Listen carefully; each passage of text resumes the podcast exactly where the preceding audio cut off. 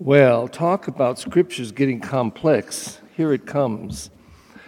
But it's wonderful because it's going to open up the, the mystery of the cross, because the cross really is mystery that, that such love could come from such a wretched spot.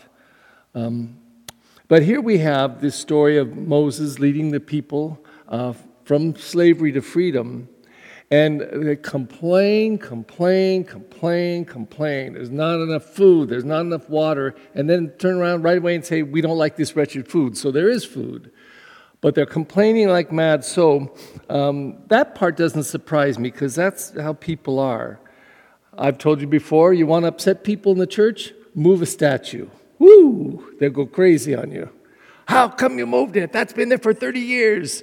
And like it's God's law or something. But people just are people. All of us, me included. We can be so gripey and complainy and, and, and dissatisfied. It's the lower stuff, it's the stuff of the earth. So human. Um, but it gets more complicated because it says that God re- retaliating against these crabby people, sent serpents, fiery serpents, serpents as if they were from hell to bite them and kill them. What kind of a God is this? This is crazy. So there's only a few things that, that you can say about this.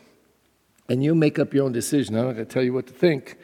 Either it happened exactly like it says, that God got angry and, and sent uh, serpents to them to kill them, which is a problem for me because how can we make God angry? I mean, I'm a human being. How can I make the God of the universe angry? Really? I have that much power over God? I don't know, it doesn't make sense. Or maybe this is a projection on God. When, when we don't like something in ourselves, we really see it in other people fast, and we, we love to criticize it in them. Um, I talk a lot, okay? It's part of my job. So when I come around somebody that talks two or three times more than me, oh, I, I oh, they talk so much, they drive me crazy. Well, maybe I'm not so satisfied with that in me. Projecting. We always project. So uh, the Jews were great for projecting things back on God. God did it. God did it. God punished it. That's why we're suffering. But I think the mature way to look at it is consequences for actions.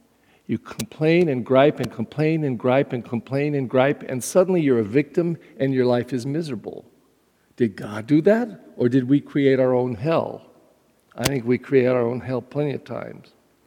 But what gets mystical in this story is that, and this is an odd thing, um, is that God says to Moses, you see these fiery serpents are biting them and killing them, so you make a bronze serpent, stick it on a pole, and put it up in the ground so they have to look up and see the serpent. And if they look up and see the serpent, they will live. What's going on here? Well, of course, at this time in history, people thought the world was flat, and the heavens were above and hell was below. And they were wrong. They didn't understand the uh, geography. Uh, uh, or the cosmology of the, the world, the universe. So um, it's easy for them to have misunderstood. God and the heavens are above, and the angels and all of that. So if we are mired in sin, in, in the stuff of the world, in our earthiness, and we're gripey, complainy, some point we got to look up, raise our eyes to the heavens so that our spirit can be lifted up and connect again, and maybe that will transform this mess that we are sometimes. We look up to the heavens. But the beauty of what John does today, because neither Matthew, Mark, or Luke do it, but John is the latest gospel, probably around 100, 110 years, 40, 50 years of Christianity already.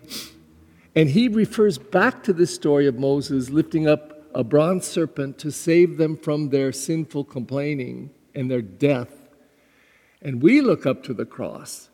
When we look up at that cross and see that figure hanging there, but not just that he's hanging there and dying, but that he's loving and forgiving, that's salvation.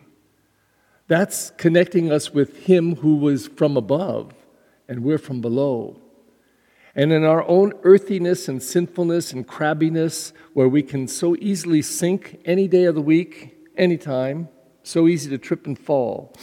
If we just look up at that cross and just look up at that love and just begin to get it. That even hated, you don't have to hate back. You don't have to. That's salvation.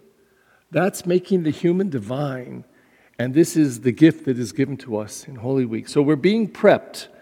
We're getting ready to celebrate it because we got to. If we don't do this, we're, we're going to miss the point.